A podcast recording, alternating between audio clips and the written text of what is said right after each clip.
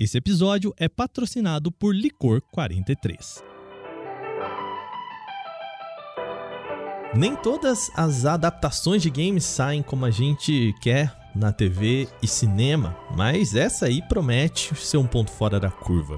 The Last of Us está chegando à HBO e teve gente aqui do Canal Tech que já assistiu nesse programa aqui. Eu sou o Wagner Waka e hoje estou acompanhado de Durval Ramos, finalmente agora vou poder falar sobre essa série aí depois de quase um mês aí não podendo abrir o bico. E também acompanhado de o Rodrigo Falter, que ainda não assisti, mas estou ansioso e quero ver aí as opiniões do Durval sobre essa série que tô hypado. Muito bem, chegou a hora da gente descobrir The Last of Us na HBO Vale Play. Muito bem, sejam bem-vindos e bem-vindas ao Vale Play, o nosso podcast de entretenimento, série, filme, cultura pop em geral, para você poder relaxar aqui com a gente. Durval, eu vou te falar, né, Carl? Já deve fazer uns dois programas que a gente tá falando que vem aí o The Last of Us, que você vai falar sobre ele, Sim. né? Ah, isso, isso que ele tem às vezes em off, né? As conversas que a gente tem fora da gravação, que eu falei, cara, já tô vendo e tal, e não posso falar, e então já tá aí há algum tempo aí prometendo e se ensaiando de falar de The Last of Us, mas agora finalmente, no dia que sai esse episódio, estreia aí uh, o primeiro episódio. É um episódio bem longo, uma hora e vinte pro episódio de estreia, então o pessoal vai se esbaldar em The Last of Us logo de cara. Muito bem. Lembrando vocês que esse nosso programa ele é lançado de domingos e às vezes a gente tem um extra nessa semana. Não sei se vocês sabem, a gente lançou um episódio extra conversando com a Amanda Souza, eu e a, a Nathalie, Nathalie Rosa. A gente falou com a Amanda Souza, que é, foi participante do Casamento às Cegas, aí a segunda temporada, que terminou essa semana também. Contou sobre o, o caso dela, é, né, que ela ela foi pro foi, né, ela foi pedida em casamento, mas lá o moço deu para trás. Um caso que, que virou um debate sobre gordofobia nas redes sociais. Cara, uma menina muito, muito legal. Uma mulher super, super bacana. E bater um papo com a gente. Então, vai lá escutar. Eu vou deixar o link aqui na descrição desse podcast também. para vocês escutarem. A gente segue com a nossa campanha aqui de indicações. Manda pra gente sugestões de série, filmes, games que você gostaria de ver por aqui. E aí a gente escolher, a gente já fez isso. Se a gente escolher a sua sugestão, a gente deixa aquele agradecimento. É só você mandar um e-mail para podcast@canaltech.com canaltech.com.br. Para fechar, só lembrando, vai lá participar também, vota no Prêmio Canaltech, lá que você pode votar no, nas marcas e também na, nas categorias aí produtos de 2022 e concorrer a uma TV e um PlayStation 5. Então vai lá, vou deixar o link aqui na descrição do podcast também.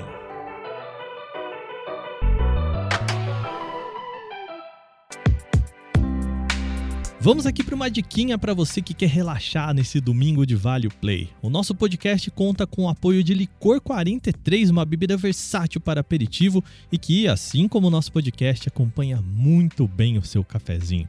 Você pode fazer o Licor 43 um drink chamado Cararrilho. É um drink que pega aquele sabor delicioso do licor e o amargo do café. É assim que faz, ó. Começa fazendo o seu cafezinho, de preferência um expresso curto e intenso. Deixa ali no canto por enquanto. Em um copo curto, você coloca alguns cubinhos de gelo e 50 ml de licor 43. Depois é só terminar com 50 ml também de café, lembrando proporção de 1 para 1. Não faça o seu café direto no copo, tá? Pois a bebida tende a ficar aguada, tá bom? Experimenta aí o cararrilho na sua casa também, que você vai ver. Licor 43, delicioso sozinho, perfeito com café. Lembrando, o consumo é para maiores de 18 anos e beber sempre com moderação.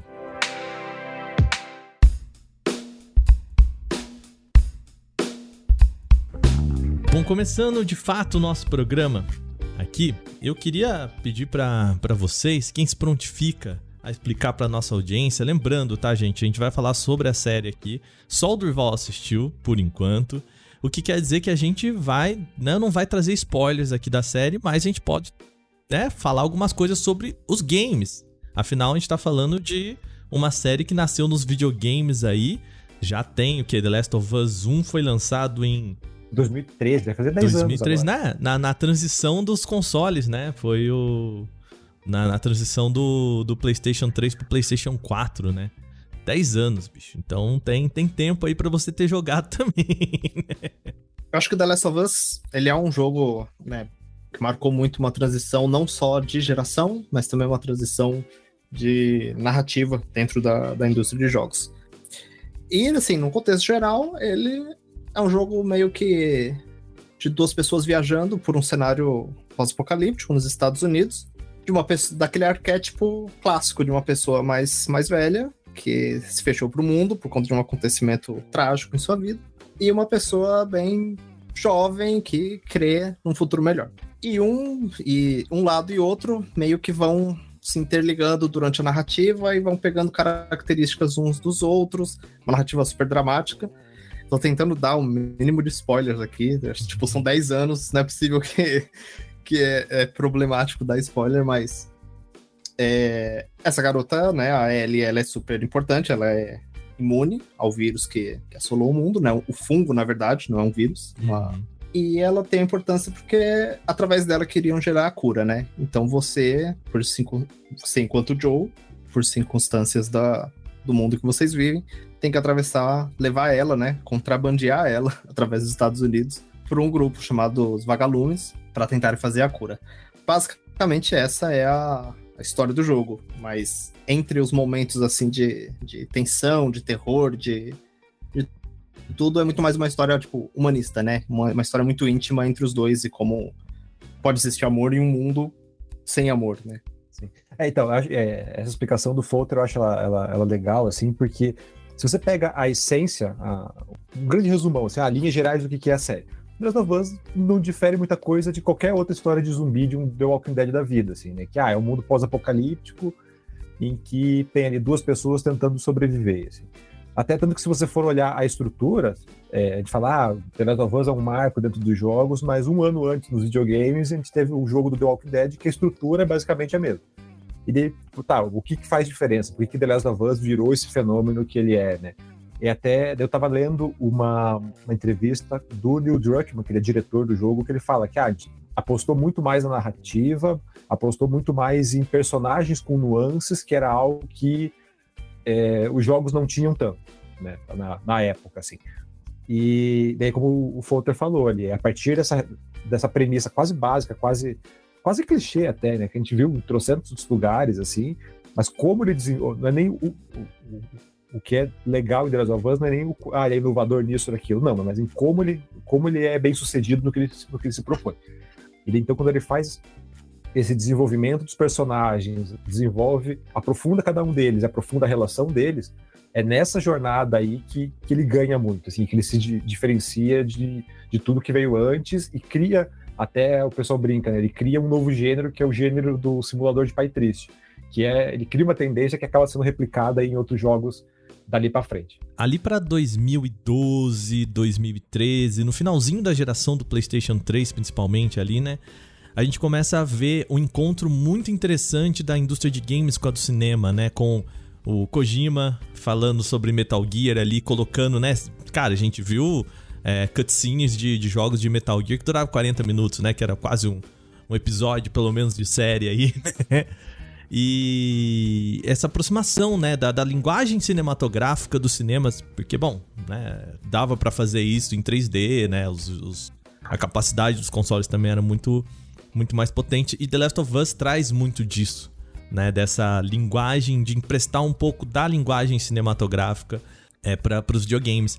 E aí que eu já vou trazer para cá, né? A gente tá falando de uma série para TV que tá contando uma história de um jogo de videogame que já é muito cinematográfico. Como que a gente pode contar essa história sem que ela seja só uma, uma replicação do que a gente vê ali nas cutscenes, né? Como se a gente estivesse cortando a, as partes de ponto A para ponto B da, do jogo e deixar só né, o, o núcleo ali da história. Aí o cara já me joga já o, o, ponto que eu tava torcendo um pouco, foi o que me fez torcer um pouco o nariz pra, pra série, assim. É, longe de dizer que a série é ruim, que, é, que isso é um problema, né? Deus o livre. Depois de a gente apanhar tanto com a adaptação, Deus me livre de dizer que o principal problema de The Last of Us é ser fiel demais, né? Mas o ponto é que ele é fiel demais. Né? Então, tanto que você. Quem, cara, quem jogou o jogo já viu a série. sabe? Tipo, tem muita Ele tá muito igual mesmo, assim, não apenas em termos visuais, sabe? Tipo, nossa, o Joe, o Pedro Pascal tá igual o Joe, o cenário tá igual. Não, não é só isso. É, narrativamente tá igual. Tanto como o Waka falou, né? O jogo ele já puxa muito dessa linguagem cinematográfica, então parece que não teve desafio, não teve dificuldade nenhuma ali do pessoal da HBO em fazer essa adaptação. Algumas coisas tiveram que ser mudadas, obviamente, ali para encaixar no ritmo, mas no todo, cara, tá muito igual do, no nível de ter diálogos, enquadramentos, é, não só situações, mas para mim o que mais chama atenção é isso, são cenas, são falas, são diálogos, são o, posição de câmera que são idênticas à do jogo. Então, é, até eu, eu, tinha comentado isso na época do Sandman e que eu volto a apontar aqui, assim, é um negócio é, é até difícil chamar de adaptação, né? Para mim é quase uma, uma transposição de uma mídia para outra, assim. Então, no The Last of Us, isso é bem, bem bem presente. E, e que para mim, eu, tava, eu ia falar isso até um pouco mais para frente, assim, para não, não começar já reclamando do, do, da série, mas para mim isso foi um pequeno é, incômodo, nem problema, mas foi um incômodo, porque justamente por tá tão parecido com o jogo que eu já entrava uma cena falei, putz, agora vai ter esse diálogo, vai ter essa fala em específico. E tinha. Tipo, ah, putz, será que agora a Ellie vai falar, vai fazer essa piadinha? Ela faz. Ah, agora é aquela cena do trailer do jogo. Cara, tinha, rolou exatamente assim. Ah, aquela, aquela, aquela cena do jogo. Aquela cena daquele trailer do jogo em que entra aquela trilha sonora, que o Joey vai encontrar isso e acontece. Tá, tá igual nesse nível. Então, o que aconteceu? Enquanto eu tava vendo, tipo, não rolou para mim aquele, aquela, aquela ânsia, aquela vontade de ver tudo, de maratonar. Tipo, putz, eu quero ver essa série até o final agora, porque tá incrível. Não, tá incrível, tá. Só que foi como se eu estivesse jogando o jogo de novo sabe? Uhum. Então, tipo, ah, eu fui vendo num ritmo mais lento, mais tranquilo, tipo, ah, vou ter que assistir isso aqui pra, pra, pra escrever, beleza, tô gostando? Tô. Mas não tava na, na, naquele hype maluco de quando eu vi, por exemplo, o Caso do Dragão, que para mim era uma história inédita e que eu tava é, pirando, surtando e eu queria saber cada vez mais. Então, é, acho que para essa foi a grande. O, o, meu grande porém em relação a The Last of Us é isso. Assim, me pareceu um, um jogo repetido. Quando você vai jogar um jogo pela segunda vez, que você já começa a jogar ah, sei que vai acontecer, assim que vem. Então foi bem, bem essa experiência no, no todo. É, eu tive essa, essa sensação o Durval, quando eu li aqueles os livros do Assassin's Creed, que, né, o Brotherhood, que você fala assim, cara, não é que é um livro que, que é baseado no jogo, é a transcrição das falas do jogo para um livro. Né? É, eu, desisti, eu, desisti, do primeiro livro por causa disso. É, não é? Eu... Porque, tipo, ele escreve até side quest, né? Tem Exato. até side quest catar pombo, eu desisti, cara, falei, não, esse livro não é pra mim, desisti por causa é. disso. E, e aí, a, a impressão que dá é que o, o jogo foi quase feito como storyboard pra série. É, a gente tá falando aqui de produtores, a, o pessoal, o Craig Mazin, né? Eu nunca lembro, sei se é essa a, a pronúncia do nome do dele correta, né? Mas é o pessoal que produziu Chernobyl, né? Uma, uma série muito, muito, muito aclamada, né? Também fala sobre apocalipse, sobre. Né? É apocalipse não, né? Porque é, é muito mais contido, mas. É um né? apocalipse real, né? É, é um, é um apocalipse de uma comunidade ali, né? Eles estão envolvidos nisso também, né? Aí eu quero perguntar para você, Falter, você participou é, de uma série de entrevistas ali antes da CCXP, né? Ah, tá incluído quase na CCXP, né? Conta um pouquinho como é que foi isso, é, com quem você conversou, com quem você acompanhou, como é que foi. Conta um pouco desse bastidor de entrevista pra gente. Então, isso é legal que o Durval falou sobre a fidelidade narrativa, né? Hoje mais cedo eu tava lendo as críticas que estavam saindo, né? Li umas três, quatro e todos tocavam nesse ponto, né? Que é muito parecido com, com o jogo. Parece que pegaram de um ponto e levaram para outro. Durante a, a coletiva que aconteceu, esse foi um dos temas que eu também não sei pronunciar o nome dele, mas o Craig Mazin, ele falou muito, né? Mas que... quem, quem que tava participando dessa coletiva, né? Era coletiva com... Escreve um pouco pra, pra, pra gente, né? Qual que era o cenário? Tava participando os atores principais, né? O Pedro Pascal, a Bella Ramsey, também foi o diretor do jogo, Neil Druckmann. Uhum. O Craig Mazin estava presente também. E o, assim, foi bem, foi bem legal, foi bem descontraído o cenário, assim, tipo, o ambiente foi bem da hora. Eles tocaram muito no, no ponto dessa dos elementos essenciais para a narrativa, como transcrever isso de uma mídia para outra. E é curioso ver essa ligação de todos os meios me, meio que falando que são parecidos, né? durante a coletiva, o Craig Mazin tocou no ponto de não replicar a jogabilidade, né? Porque isso é impossível. De, mas sim dos elementos sensíveis da narrativa de levar isso pra mídia. Na época, assim, no dia, né, que tava lá, tipo, era um papo bem, bem descontraído, bem legal, até emocionante. O Craig Mazin até chorou durante a coletiva, falando sobre a série. Pareceu assim, tipo, ah, legal, vai ser uma adaptação, vai, vai pegar e vai adaptar mesmo, vai mudar o que tiver que mudar, porque são mídias diferentes, exigem, né, coisas diferentes mas pelo que parece não mudou tanto, né? Não, parece que é a mesma. É, é bastante coisas parecidas. Mas eu vi algumas é, coisas também que isso me deixou curioso, que aprofundaram em algumas relações dentro da, da série que não aprofundaram no jogo. Talvez isso seja um ponto que seja interessante de ver. Isso é uma coisa que eu soltei aqui que eu não sei. O Durval pode me corrigir se estiver errado, se tiver isso. Eu não assisti mas parece que tem relações envolvendo personagens interessantes no jogo que não que a gente não pôde ver e que vai poder ver agora. É, primeiro, cara, eu tô de saco cheio do Craig Mazin já, cara. No último mês ele passou, cara, todas as entrevistas dele era falando que não, é, não é um novo patamar de série, porque ninguém vai conseguir superar, porque não existia jogo uh, não existia jogo, videogame, não existia narrativa em videogame antes de The Last of Us. Empolgou? Cara, ele tava muito emocionado, o Craig Mazin. Tanto que eu tava quase torcendo pra série dar errado só pra poder dar risada do, do, desse infeliz. Eu tava muito saco cheio Mas não foi dessa vez. O Mazin estava certo, tipo, a série realmente é muito boa. Mas, então, desse aspecto ah, que, o, que o Folter falou, ah, não dá para replicar a jogabilidade, né? E é verdade, assim, a série nem não tenta fazer isso. Tanto que o, a, a, ação ela é bem secundária dentro do, da experiência como um todo, assim, da, da temporada como um todo. É, óbvio, tem, você vai ter os momentos em que os, os, os infectados vão aparecer, os clickers, até o, o, o Baiacu, o Bloater. Só que não é o, o, o cerne da narrativa, não é o cerne da série como um todo. Eles aparecem em momentos chave para criar tensão. Eles são realmente uma, um, um, elemento de tensão e não aquele, aquela coisa para fazer o episódio ter um, um clímax, sabe? Então não é aquela coisa gratuita que aparece só para o pessoal dar tiro e sair correndo, não. Ele tem uma função narrativa que é para criar uma tensão, para criar um conflito, existe uma razão de eles aparecerem em cada momento. Porque o foco, o cerne, é justamente os relacionamentos. É tudo, cada cena é feita para é, aprofundar principalmente a relação do Joey com a Ellie. E nesse sentido, cara, o Pedro Pascal e a Bella Ramsey estão ótimos. Assim. Você começa. O Pedro Pascal, ele, ele me ganha de cara. Assim. Eu gosto muito do Pedro Pascal, já de outros trabalhos.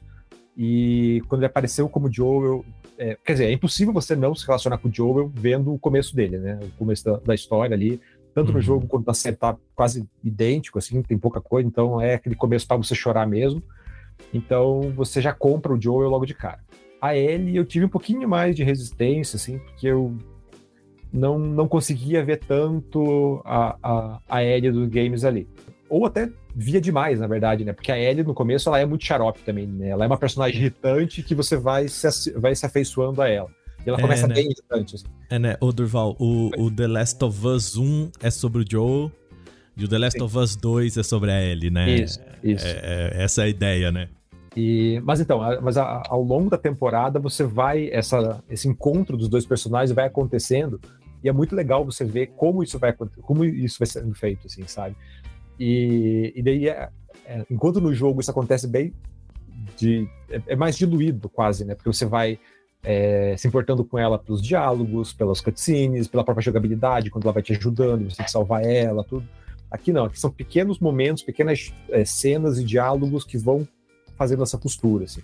Tem uma cena que eu acho muito bonita, assim, que é quando ela é, o Joe ali, todo turrão ali, não querendo contato com ela, tratando ela realmente como uma, você é uma carga, você não é da família, só, só tô te levando para onde tem que levar e bola para frente. E ela vai tentando, vai forçando a amizade ali, contando piadinha e tal. E tem uma cena muito bonitinha no final do.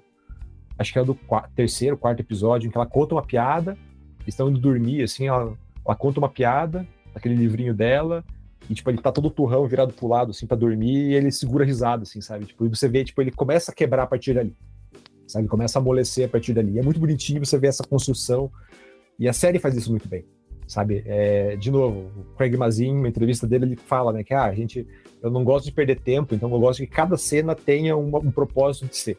E você cons consegue ver isso na série, assim, sabe? A cada cena, cada diálogo, cada momento tem um propósito de ser para construir essa relação dos personagens, que é o coração de The Last. E, e, e, acho que é isso que faz com que a série, com que a adaptação seja tão bem sucedida, né? Que seja é, esse sucesso que, que a, as primeiras críticas já estão apontando, que é justamente isso, é entender o que é o cerne de The Last of Us. The Last of Us não é, é tiro em zumbi e todo mundo correndo, não, é, é o desenvolvimento dessa relação entre os personagens. Sobre esse, essas coisas novas ali que o Folter é, pontuou, tem algumas coisas, né? Eu falei, ah, a série tá muito igual, tá. Mas ela também é, apresenta algumas coisinhas inéditas ali que complementam, algumas coisas complementam, algumas coisas preenchem, outras dão respostas que não existem no jogo. Tem uma coisa específica que eu não vou comentar porque é spoiler, tá? é lá na frente que, é, que, que, que revela, assim, eu acho que vai dar bastante bafafá quando sair. Eu tô curioso para ver como vai ser a reação. Mas algumas acho que dá para falar, assim, por exemplo, tem as mudanças dos, do funcionamento dos esporos, né, que o pessoal torceu bastante, tá? até o, acho que o Aka vai querer puxar esse assunto mais para frente. Sim. Mas a, a, própria, a própria dinâmica do, do, do, fungo é diferente, né? É, é, é mais visual, quando os, os, os, infectados vão morder, você vê o, o, fungo saindo pela boca, sabe? Tem uns, uns galinhos, assim, é mais visual para criar.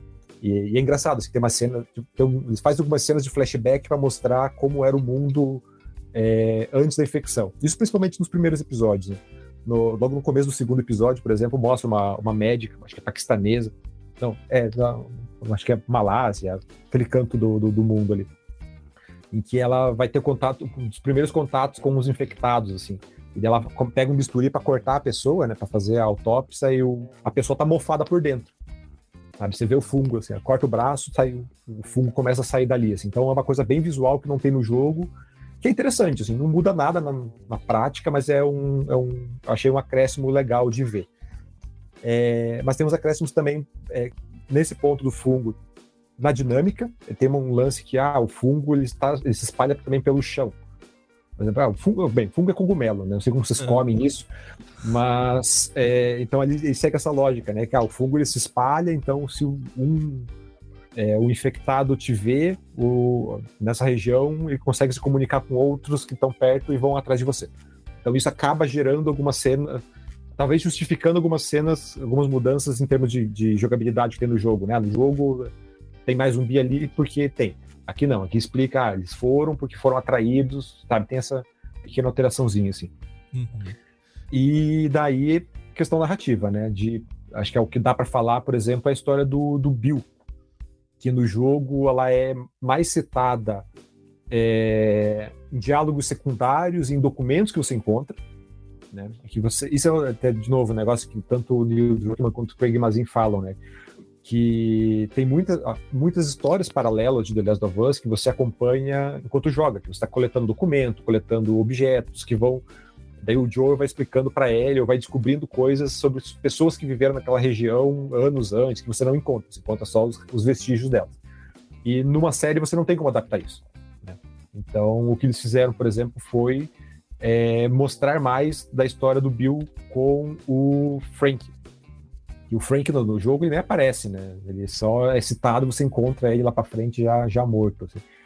E aqui eles mudam tudo, assim. Tem um episódio inteiro dedicado ao, à história do Bill, que para mim, é, tipo, ele, como eu falei, assistir The Last of Us foi como jogar o jogo de novo, então tipo, já era tudo esperado. Então, esse episódio, quando ele me trouxe muita coisa nova, foi uma grande surpresa e não por acaso é o meu episódio favorito, assim, nesse sentido, sabe? Ele traz muita coisa nova, ele enriquece muito a narrativa, enriquece muitos personagens, tanto o Bill quanto o próprio Joel e a, e a Tess. Então ele é um episódio que, justamente por ser o episódio mais original, acho que assim, da, da, da temporada, foi a maior surpresa e uma das melhores coisas que eu vi aí nesses episódios. O, é, é até interessante, né? Eu tava vendo a o relançamento do The Last of Us agora, né? O, o remaster aí, que eu acho que eles não estavam nem chamando de remaster, remake, enfim, né? É, isso é bem questionável, mas é o lançamento pro PlayStation 5 do primeiro Last of, The Last of Us, né? E eles mudaram muito da, das cutscenes também, né? Refizeram os personagens, deram mais profundidade, porque a gente tá falando de um jogo de PlayStation é, essencialmente do final do PlayStation 3, né? E eu imagino que a série consegue trazer isso, né? Porque as cenas que eram meio emocionantes ali do PlayStation 3, as cutscenes, você tem que ter um pouquinho de boa vontade hoje em dia para olhar para elas e sentir essa emoção, né? Porque, cara, é um monte de polígono bem feio, né? Até assim, se a gente for comparar com o que a gente tem de qualidade gráfica, enfim, tudo mais, se você não botar sua cabeça no contexto da época, é até meio risível assim, né? E eu imagino que a série consegue completar isso, né, Durval? Porque agora a gente tá falando de atores, né? E, e trazer um pouco dessa questão dos, é, dos esporos e das máscaras, né? Porque a gente sabe que existe um problema do universo da, do cinema, das séries e tudo mais com máscara, né? É, até eu e minha esposa a gente tava assistindo aquela série a Superstore, né, que é uma, uma comédia e que eles em, em, que eles colocam a COVID-19 como uma, um personagem e os personagens todos aparecem com máscara. E para mim isso foi tipo, opa, pera aí. Eu não me lembro de outra série em que isso fez parte, assim, que os personagens apareciam com máscara, né? É, isso é um problema muito grande pro cinema, para séries e tudo mais, e aqui foi essa decisão também, né, Durval? Isso é um problema pra série, essa mudança? Porque no jogo você tem, né? É, faz parte da jogabilidade você colocar máscara, de você participar desses momentos, né? Em que os esporos são um risco pra vida, né? Sim. É, eu, eu vi esse, esse, esse chororô aí na internet e, sinceramente, eu não entendi muito bem o porquê, assim. Eu vi uma galera comentando que, ah, porque ah, os esporos. Só para explicar, né? Os esporos é, dentro do, do, do, game, que, que são? São áreas específicas em que a contaminação pelo fungo é tão grande que é, tá tão, o lugar está tão tomado pelo, por fungo, o lugar está tão mofado que o, os esporos que contaminam e transformam as pessoas em desses monstros tá pelo ar. Então, para você entrar lá, você precisa usar a máscara, senão você vai respirar aquilo e vai ser infectado. E daí o pessoal tava comentando, ah, porque isso é um negócio que torna The Last of Us único, porque sem isso ele vira um, um, uma história de zumbi qualquer e tal. Eu, eu, acho que eu não concordo. Assim, eu acho que isso é um detalhe dentro da construção desse universo. É um detalhe legal? É. Mas não é o que define The Last of Us. Sabe, acho que o que define The Last of Us é aquilo que o Folter estava comentando antes, assim, que ah, é a relação, é o foco narrativo, a relação dos personagens, é, todo esse restante, esse extra ali é extra. Então, cara, na série eu fiquei esperando aparecer o, o, essa cena da máscara com os esporos, justamente porque, como eu falei, eu tô eu tava revendo um jogo que eu conhecia de trás para frente, assim, né? Então, tipo, ah, agora é a hora que o Joe vai botar a máscara. Ele não botou, tipo, ah, não botou, beleza, segue em frente. A explicação que, acho que foi o Neil Druckmann que deu, ele fala que, ah, porque a gente, pensando bem, a gente viu que não fazia muito sentido, porque ah, se esses esporos estão no ar, eles deviam estar tá no ar em todo lugar, né? Porque o mundo está dominado, o mundo foi tomado por esse fungo, então todo mundo tinha que estar tá usando máscara o tempo todo. E daí a gente viu, tipo, putz, com isso a gente vai perder muito é, de interpretação, assim. Como você falou, vai estar tá todo mundo vestindo máscara, você não vai, vai virar o Mandalorian pós-apocalíptico, né? Que é de novo com o Pedro Pascal. Talvez tenha também uma questão contratual do Pedro Pascal aí, pelo amor de Deus, não me deixe mascarado, né? Sim. Então, mas eu acho que, tipo, não faz diferença. É, pra história, eu acho que ela é. De, dentro do jogo mesmo, eu acho que não faz muita diferença, porque você não controla, ah, vou colocar a máscara, vou é, tirar é, sim, a máscara. Sim. É simplesmente uma, um, um recursinho narrativo que acrescenta a história, mas não faz uma diferença brutal. E na série você, cara, não tem um, um momento que você, putz, ficou faltando aparecer de máscara. Que não, tipo, não tem grande, grande papel. Eu acho que a substituição desses, dessa tensão do, ah, entramos num lugar fechado que o jogo oferecia, a substituição por esse, essa ideia do fungo conectado é, funciona bem na série. Então, tanto que tem um momento. É, isso é usado, acho que em uns dois momentos ali da, da temporada em que ah, eles encontram um, um infectado e essa conexão entre eles faz com que apareça um, um, um enxame, um, um enxame, uma infestação de, de zumbi ali. Então, é, são coisas mais pontuais. Cara, é uma, sei lá, foi uma implicância que eu vi o pessoal, não sei se é uma má vontade, uma. Ou não talvez vi, a... não gostei, é isso? É, eu acho que, na verdade, nem uma má vontade, acho que é mais uma preocupação. Uma, a galera, é, a galera tá tão já é, calejada de, de ver adaptação e ver o pessoal alterar a história a troco de nada e, e se decepcionar, que quando viu, tipo, ficou questionando por que, que tiraram isso e achando que ia fazer uma grande diferença. Não faz. Tipo, ter máscara ou não ter máscara dentro da série de Last of Us, assim, é irrelevante.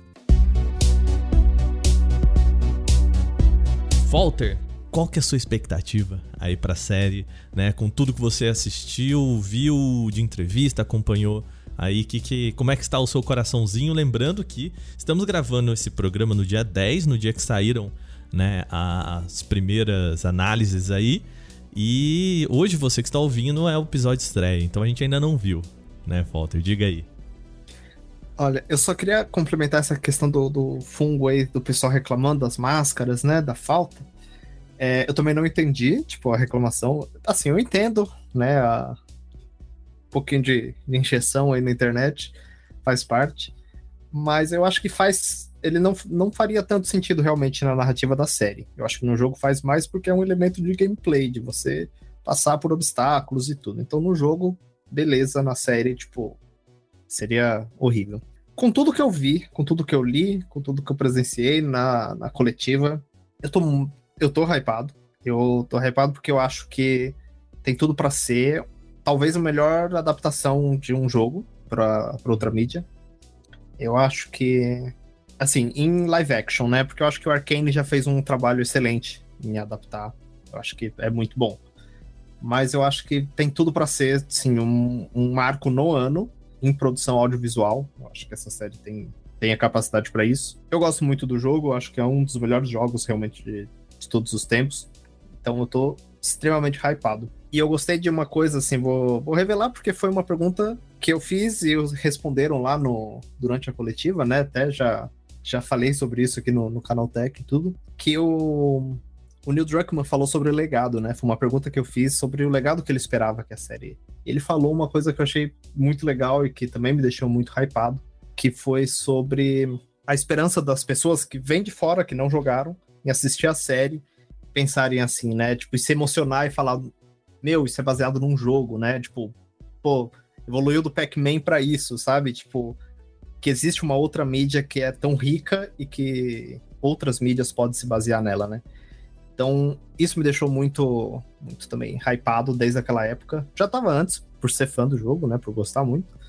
Mas isso também me deixou, assim, preciso ver, chega logo, porque. Nossa senhora. Muito bem, também tô, tô nessa. E, e eu vou te falar que tem uma parada nas séries da HBO que eu gosto muito, que é o episódio semanal. Entendeu? O episódio semanal é uma delícia. Achei que você ia falar nudez, mas eu ia dizer que não tem nudez. não, não, não, não. Cara, o episódio semanal é bom, né? Você assiste, tem aquele momento do domingo que você fala, vamos sentar para assistir, né? Tem o, o Zeitgeist da semana, é, eu também eu acho uma delícia. É, e, e que bom que The Last of Us vai seguir essa é, esse momento aí que depois a gente pode até fazer um podcast sobre isso, porque, né, a gente tá falando de casamento às cegas aí, os caras estão começando a, a, a, quebrar a série em parte pra, pra ir gerando hype, né? Pra o pessoal não assistir tudo e contar pros outros. Então, eu acho que a gente vai ver esse modelo aí voltando esse ano. Pô, deixa eu perguntar para vocês hum. aí, falando em polêmicas vazias que vocês acharam da escalação aí do, dos personagens? Principalmente do Joe e da Ellie, né? Porque teve, saiu uma entrevista do, do Pedro Pascal há pouco tempo aí, que falando que ele sofreu aí um críticas de fãs porque ele não, não conseguia cultivar uma barba digna de Joe. então, o que vocês acharam aí do, do, do, tanto do Pedro Pascal quanto da, da, da Bella Ramsey como Joe e Ellie?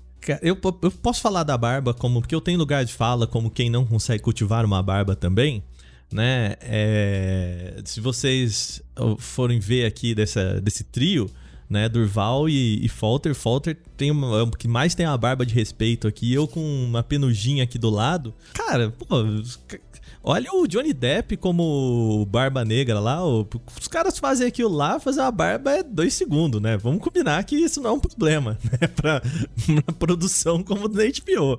Por favor, né? Então, assim, Agora, eu gosto muito do Pedro Pascal, embora as coisas que eu, que eu vi mesmo com o Pedro Pascal, assim, né? As coisas que eu mais gosto e, é Mandalorian não fala nada, né? Então, é, não é exatamente o, o ápice ali da atuação do cara, mas eu gosto muito dele. Eu acho que, que talvez o pessoal esperava de um, de um Joe, um cara mais sabe, mais quietão. E o, o Pedro Pascal é um, um, uma pessoa, né? Um ator, um, né? Fora do, dos personagens dele, uma, um cara que, pelo menos nas entrevistas e tudo mais, parece ser uma pessoa muito extrovertida, brincalhona, né? Sorridente e tal. E eu acho que as pessoas esperavam alguém mais triste, mas, cara, isso é ator, né? O ator ele sai dele e entra no personagem, né?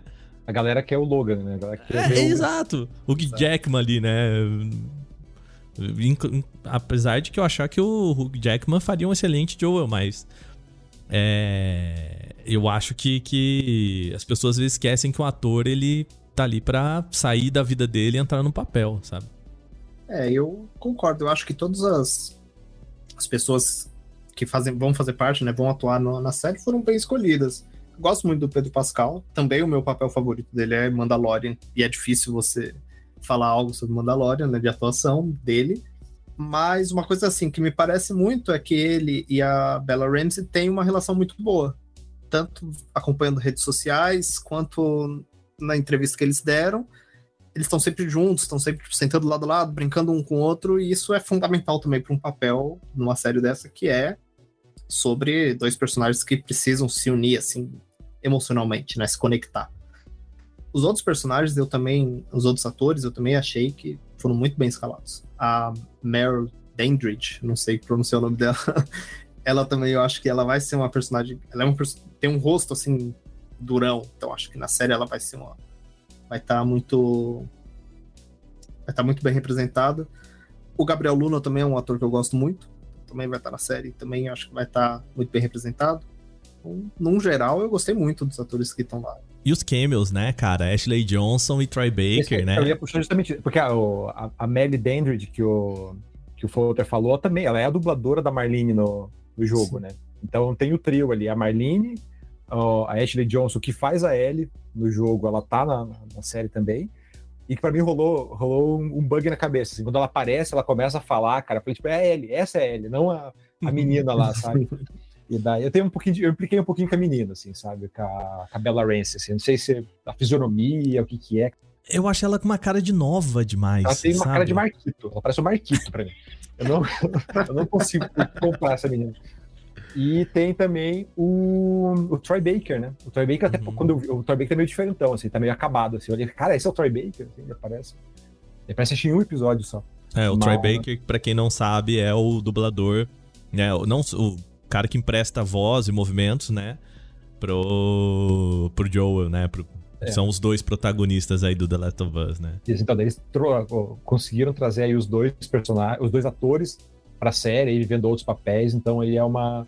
É, eu achei que foi uma edição bem legal, assim, sabe? Pra quem, é, pra quem conhece, vai, vai reconhecer na hora, vai tipo, putz, que personagens legais. E acho que para quem não conhece, não faz, tipo, não vai fazer diferença, mas também não, tipo, não faz diferença também negativamente, sabe? Não é, ah, botar um easter egg aqui só para atrapalhar. São bons atores, é, né? Então, esse acho que é um ponto também que eu queria, que eu ia comentar, acabei, acabei esquecendo, assim, que The Last of Us, a série, ela não se não se perde querendo ficar enchendo de referência, enchendo de easter egg, sabe? Que acaba sendo um mal muito grande de adaptação de videogame, né? É, boa parte do, da, da, receita, da tragédia aí de todo, toda a série de série, série, filme, de jogo, é ficar perdendo tempo com piadinha visual, colocando momentos, ah, isso aqui tá igual o jogo, olha assim, tipo Uncharted sofre muito disso, né? De ficar criando cenas, sequências para você reconhecer com o jogo, reconhecer o jogo e prejudicando história, prejudicando narrativa, prejudicando o roteiro.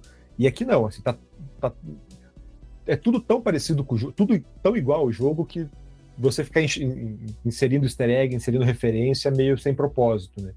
Então ele acaba. Talvez o grande easter egg seja justamente a participação do Troy Baker e, do, e da Ashley Johnson, que é, não, é, não, é um, uma, não é um ponto que vai que tire atenção, né? Ele só complementa ali o que já está em andamento. Muito bem, a gente. Difícil a gente falar tão rápido, né? De, de algo tão tão grandioso pra gente aqui. Talvez a gente até volte, né, nesse tema aqui mais pra frente. E aí eu volto com a pergunta final aqui pro Durval, quem já assistiu a série, portanto. Durval, The Last of Us na HBO vale o play? vale o play não só na HBO, como também no PlayStation ali, né? Então, Olha aí. é, bem, quem vem, acho que dá para fazer essa, essa leitura ali de duas formas. Para quem conhece o jogo, cara, vai sem medo. Dá pra, acho que é, finalmente dá para respirar aliviado que The Last of Us na HBO consegue é, capta muito bem a essência do, do, do, game, capta muito bem o que fez The Last of Us ser esse sucesso e leva isso muito bem para tela. Assim. Então, é, quem conhece o jogo vai se sentir em casa, vai estar tá jogando tudo de novo, sabe?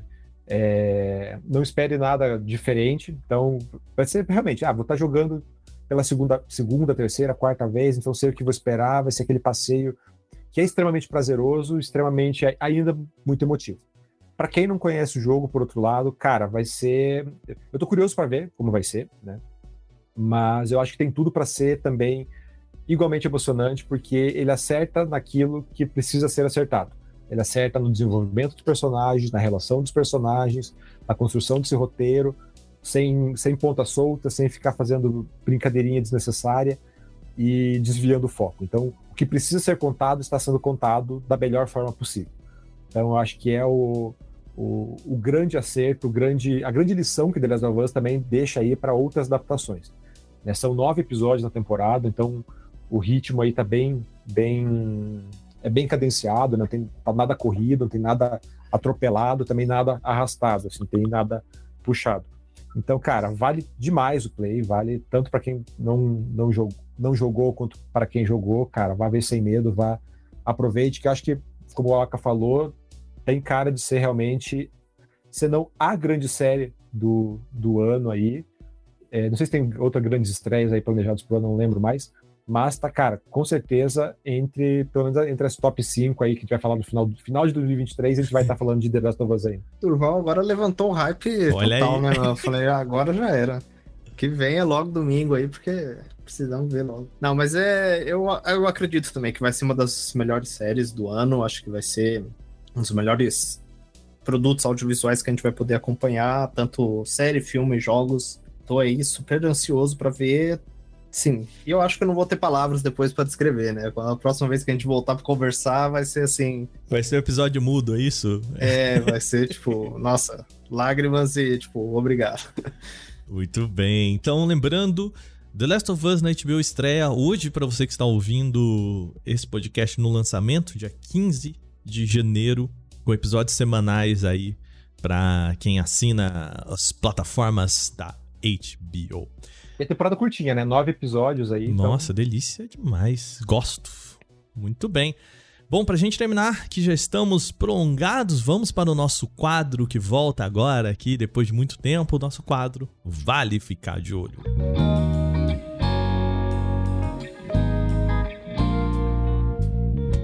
Bom, o quadro Vale Ficar de Olho, é, como ele mesmo diz, é a opção, a gente fala aqui sobre as produções que vão estrear ou estrearam aí nessas últimas semanas e que vale você acompanhar, né? Vamos aqui as indicações aí da próxima semana. Começando a falar sobre cinema, a gente tem no dia 12 aí os Fabelmans que o Durval descreveu para mim que é, é, Spielberg falando sobre Spielberg, é isso?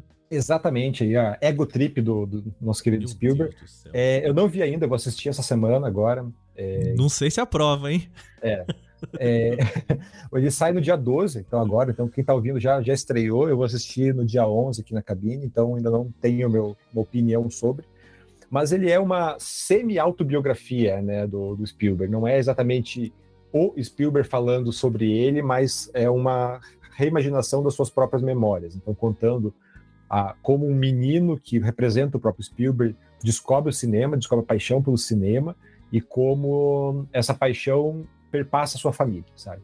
Então, vai, é, faz um recorte ali da, da juventude do jovem Spielberg, um pouco reimaginada, para ele fazer essa grande homenagem tanto a si, a si mesmo quanto a Seth Martin. Vamos ver, vamos ver. É, então, eu tenho, eu fiquei meio torci o nariz um pouco para essa, essa, esse egocentrismo quase ali meio maluco do, é, do. Né? Mas uh, ele já estreou lá fora e todas as críticas estão muito positivas. Assim, no uhum. Rotten Tomatoes, a, a média está muito alta. Ontem, quando eu vi, acho que estava em 91% de críticas positivas. Assim, uma média muito boa. Então, tô, vamos ver, né? Vamos ver. Vamos ver. É só- às vezes é só birra nossa mesmo. né? Dia 12, a estreia é dia 12, então você aí que está ouvindo esse podcast no dia do lançamento, já tá aí nos cinemas, né? Estreia para cinemas, é isso, Durval? Exato. Muito bem. Também para os cinemas, a gente tem o lançamento de Megan, né? Que é, na verdade, o, o Megan é. O E, é, na verdade, é um 3, né? Eu acho que não dá pra gente falar de outro jeito, né? M3 Gun não, não funciona, né? É. que é o novo filme da Blumhouse, que é um estúdio aí que tá ganhando proeminência é, dentro do universo do terror, né? O Telefone Preto, a gente falou aqui, Corra, é, o Us, tem muita coisa que eles estão produzindo aí, tem chamado muita atenção. Então, pra quem gosta, pra quem é maluco e gosta de terror, tá aí, né? Ele é bem um terror, né? Ele é um terror com meio galhofa, quase um É, Chuck. é o Chuck do. K-pop. É o Chuck do K-pop, basicamente. É, é o Chichuck, eu tô chamando aqui, né? Porque é uma boneca, né? Enfim. E estreia 19 de janeiro aí pros cinemas pra quem gosta de tomar susto. Também dia 19, Babilônia, um filme que o Durval chamou atenção aqui, que tem, é, como é que você disse, Durval? Filme de elencão, né? Filme de elencão aí. Tem a Margot Robbie, o Brad Pitt, a.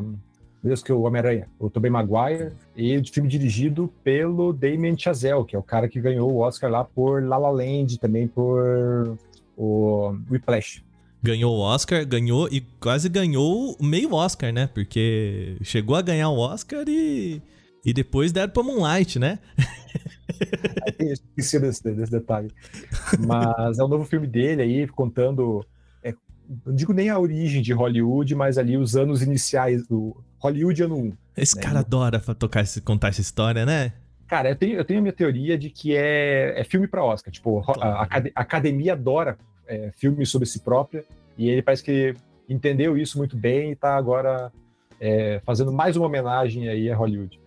É, La La Land, total isso, né? Total, total. Muito bem, também dia 19 aí nos cinemas.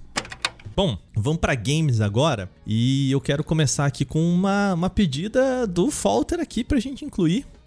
One Piece Odyssey, dia 10 de janeiro. Cara, eu vou, eu vou falar um negócio pra vocês. Eu acho jogo de anime e jogo de anime porradeiro ainda é um nicho muito específico, né? Tem uma, uma, uma turma que, que curte. Você é, você é dessa turma, Falter, ou não? Olha, eu, eu não sou muito dessa turma, não. Eu, eu, eu tenho certeza que se eu começasse a acompanhar animes, eu iria gostar. Então eu falo assim, eu acho que eu não vou acompanhar para não ter mais um, um vício aí na minha vida. Mas eu, eu acho que o One Piece, por si só, ele já carrega uma, uma multidão atrás. Então eu É, acho que esse jogo, ele, esse jogo ele tem um, uma possibilidade aí de ser grande também. É, a Bandai que tem feito. Tem, tem produzido muitos jogos nesse sentido, assim, né? Tra- trazer animes para os, os games aí com, com esse olhar, né? Meio cel shade, meio, enfim, né? Um, um 3D mais low poly, assim, um negócio que mistura mais o anime com o 3D. Tá aí, pra quem gosta de One Piece, tá acompanhando faz 37 anos essa, essa, esse anime aí, né? Um jogo pra acompanhar. Dia 10 de janeiro, PlayStation, PlayStation no geral, PlayStation 4 e 5, Xbox também. Aí o dessa geração e PC não tem para o Switch. Pra gente fechar, é, dois relançamentos aí, né? Estamos falando do começo do ano ainda, né? Pouca coisa chegando aí pros games. A semana que vem a gente vai falar bastante de, de, de videogame por aqui.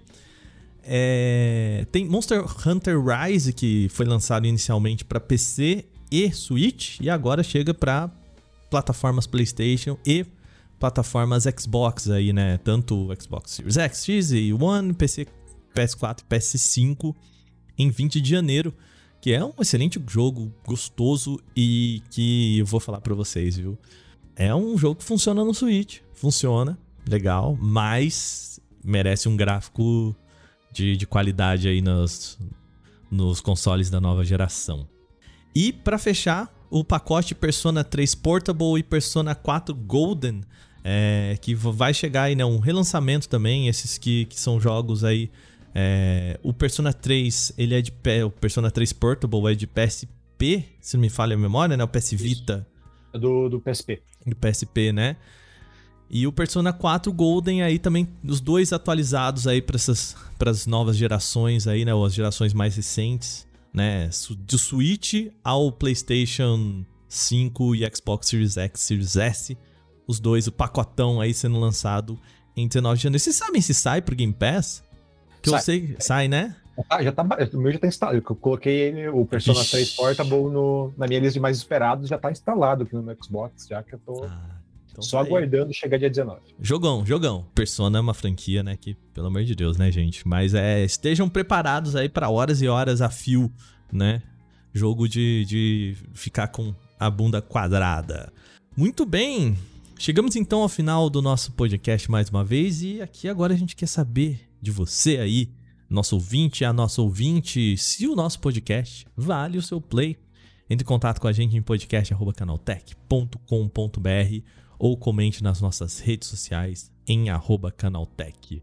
Durval, eu queria, antes de, de, trazer os créditos aqui desse programa, já tem a, a crítica de The Last of Us no, no Canaltech?